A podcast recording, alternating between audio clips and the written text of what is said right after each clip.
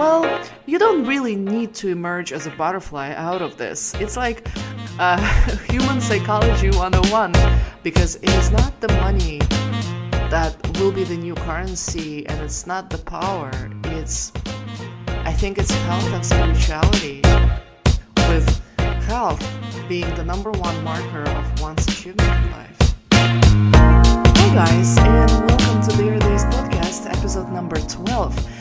Uh, this is the podcast where we talk about the days when you dare to be yourself and all things related to your self discovery, finding your place in life, and shaping your life the way you want it.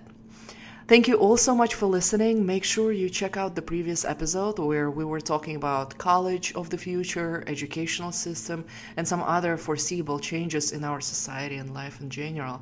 Please don't forget to rate and review when you listen, as we want to help other people discover this podcast and join our Dare Days community. So, how is everyone doing? It feels like some parts of the world are gradually coming back to some sort of schedule and business. Here in New York, we're looking at yet another couple of weeks of lockdown. However, I've noticed this week how the city appears to be a bit livelier than before. And it's interesting how, in the very beginning of quarantine, I don't know if you've noticed, every newspaper was writing about what to expect and what the big plans for the free time should be and what hobbies you should try and what classes to take.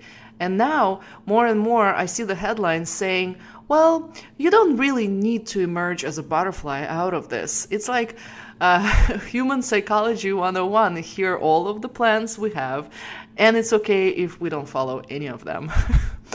so, anyhow, to celebrate, actually, to celebrate the move towards the new normal and come back to life, I even went out for drinks for the first time last week, which was a very, very strange experience. First, because it turned out I completely forgot what it is to go out altogether and also how to dress. And very, very quickly, I've discovered how much weight I gained over the last God knows how many days of being at home. Um, can can any of you relate? And and now I need to shop for summer clothing and I don't even know my size anymore. Speaking of new times and new sets of challenges, I guess. Um, anyhow, my friend and I went to one of those places with outdoor seating, um, and so you can buy wine there, buy bottles only, and glasses were were plastic glasses. Um, you basically walk in, pick a table, um, and you can order everything online uh, through the app, or you can pay by the card if you want.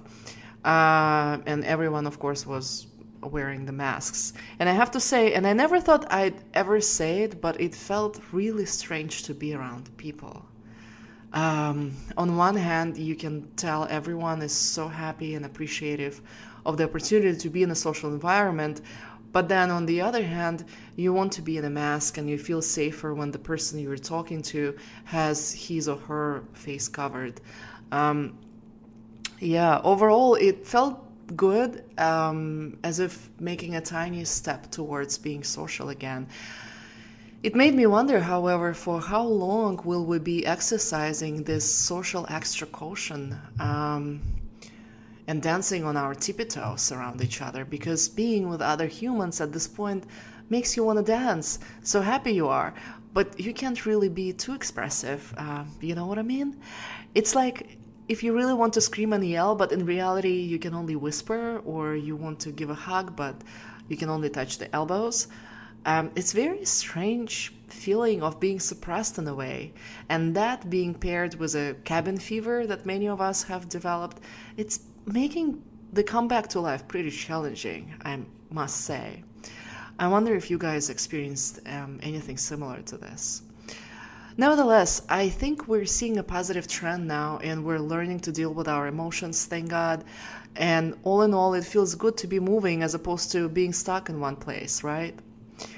Um, a rather strange thing has happened to me yesterday as I was preparing material to record this episode. It was like um, it was like a divine intervention, if uh, that term can be applicable to podcast recording at all. Um, originally, I was planning to talk about a completely different thing, but then this idea came up, and I felt an urge to express and share this with you guys because I think it's important. Side note, um, as I'm constantly learning to listen to myself and hear the inner guidance, I try to follow my heart as much as I can. And part, by the way, part of the reason uh, why I started this podcast is to inspire and empower other people to connect with their core and intuition. So, in my own practice, to develop a solid habit, I'm turning those voices and feelings into actions. And so today is one of those instances. A pre story over the last two weeks, I'll tell you what's the trend I've noticed uh, in my immediate surrounding, at least. People are moving out from Manhattan and New York altogether. Let's not confuse this with the trend of moving out for the time um, of pandemic. Eh, you know, it's about leaving the town, period. And I'm trying to explain it to myself and to understand okay, New York has been hit the hardest and it's not safe and it's still dirty and there are a lot of homeless people on the streets. And it's heartbreaking to see the streets being so empty and businesses closed. I get it. But I have very mixed feelings about it. And I, I think to be honest with you, I even felt like grieving over the last few days. It's as if we're leaving a good friend behind. I don't know help me here, but it's really painful somehow. You know, I was reading this interview of these two chefs who um, who are this couple running the famous Buvette in and Via Carota. Those are the uh, restaurants in West Village, and I can remember they. I think they also have a third spot as well. So this journalist has asked them why. Why didn't you leave New York to spend this time somewhere in nature? Um, in a safer place.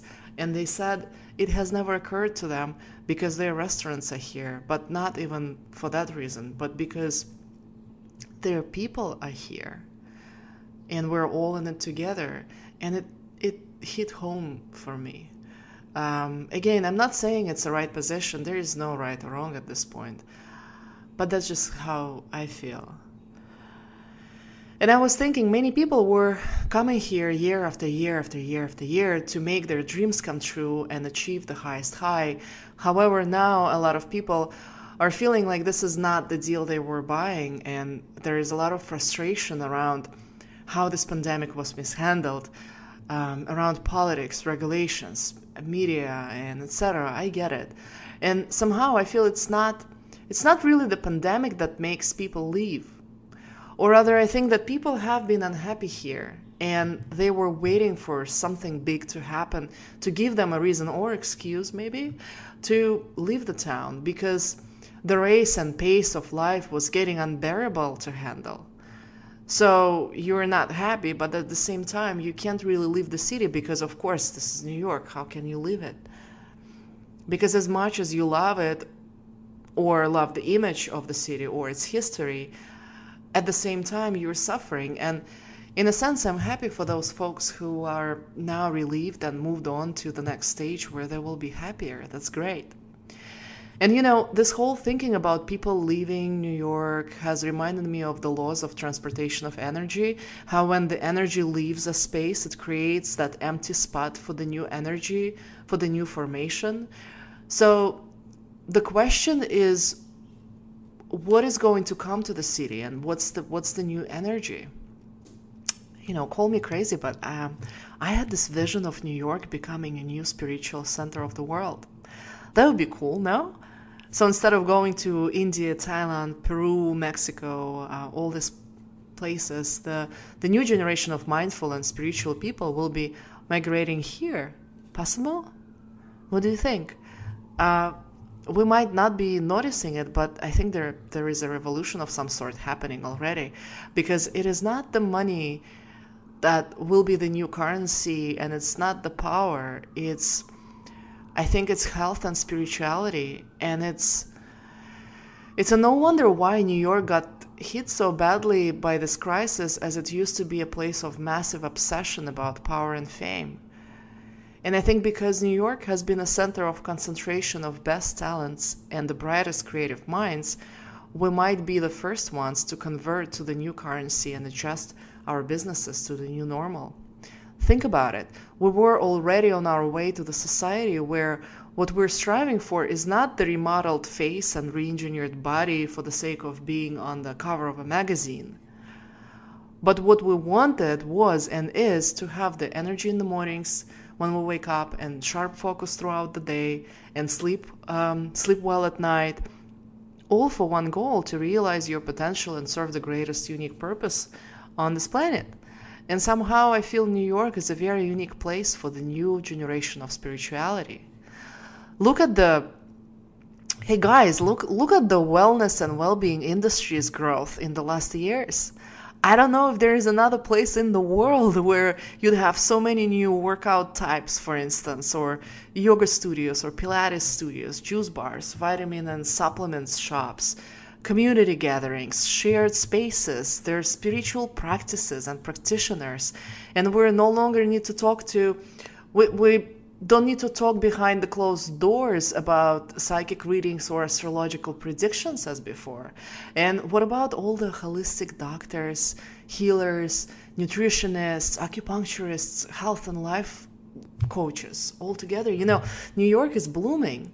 And what has been stopping us from realizing and seeing that was that crazy pace and speed of life. And that speed of life has influenced our attitude as well, where a lot of people I've noticed were into, at least it seemed that uh, they were into spirituality and various holistic studies and teachings, but they were into it to provide a temporary fix or to try a new thing. So the true motivation was oftentimes missing. And it's very interesting, guys, because I have an experience of growing up and living in another country. I can tell you with 100% certainty. The ability to dream big is not taught to everyone around the world. It's this country's DNA that helps us keep on imagining the new life and then turning it into reality um, from Disney World to Tesla and SpaceX and all other great, incredible companies that we have these days. So it's it's quite logical for the new life order to start here because you first need to dream of it. I think in the global scheme of things, we were all going towards a more spiritual way of being. And I think the next period in the life of the world will be all about realizing your own potential, learning about yourself, and becoming the best version of yourself, taking the place in life you meant to take. I know when I start talking about that, many people think that I'm too idealistic or utopian or too positive and blah, blah, blah. But I honestly, I'd rather live with a positive outlook on life than constantly expecting that something is going to go wrong. So, my offering to you guys is to lighten up and get more positive and think of your dreams.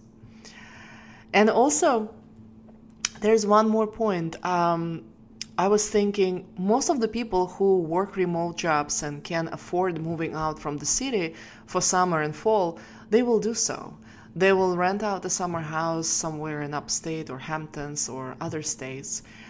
And then who will be left here in New York? Everyone who is on unemployment, medical workers, workers of service industry, and artists. So that is going to be quite interesting to witness. I'm not going to share my other forecasts, but I'll tell you that we might experience a high concentration of creative energy over here, something that this city has been missing so much and for so long. Very interesting. I was planning to do another yoga teachers training program in the end of this year, somewhere abroad, maybe India or Thailand. But now I'm thinking of doing it here in New York as I'm learning that a lot of teachers have moved here in the recent years. Have you noticed that as well? In my mind, I um, call it urban spirituality, a movement towards becoming more spiritual and more in tune and connected to your own intuition without moving out from the big city. It's basically the art of finding peace in the middle of craziness and the business busyness of our life. And we all know when you live in a big city, such as New York, it's difficult to connect. It's really hard to avoid distractions and listen to yourself and not to sway from one feeling to another. So, the urban spirituality should be a branch of spiritual discipline which can help us be more human in a tech driven and money driven world.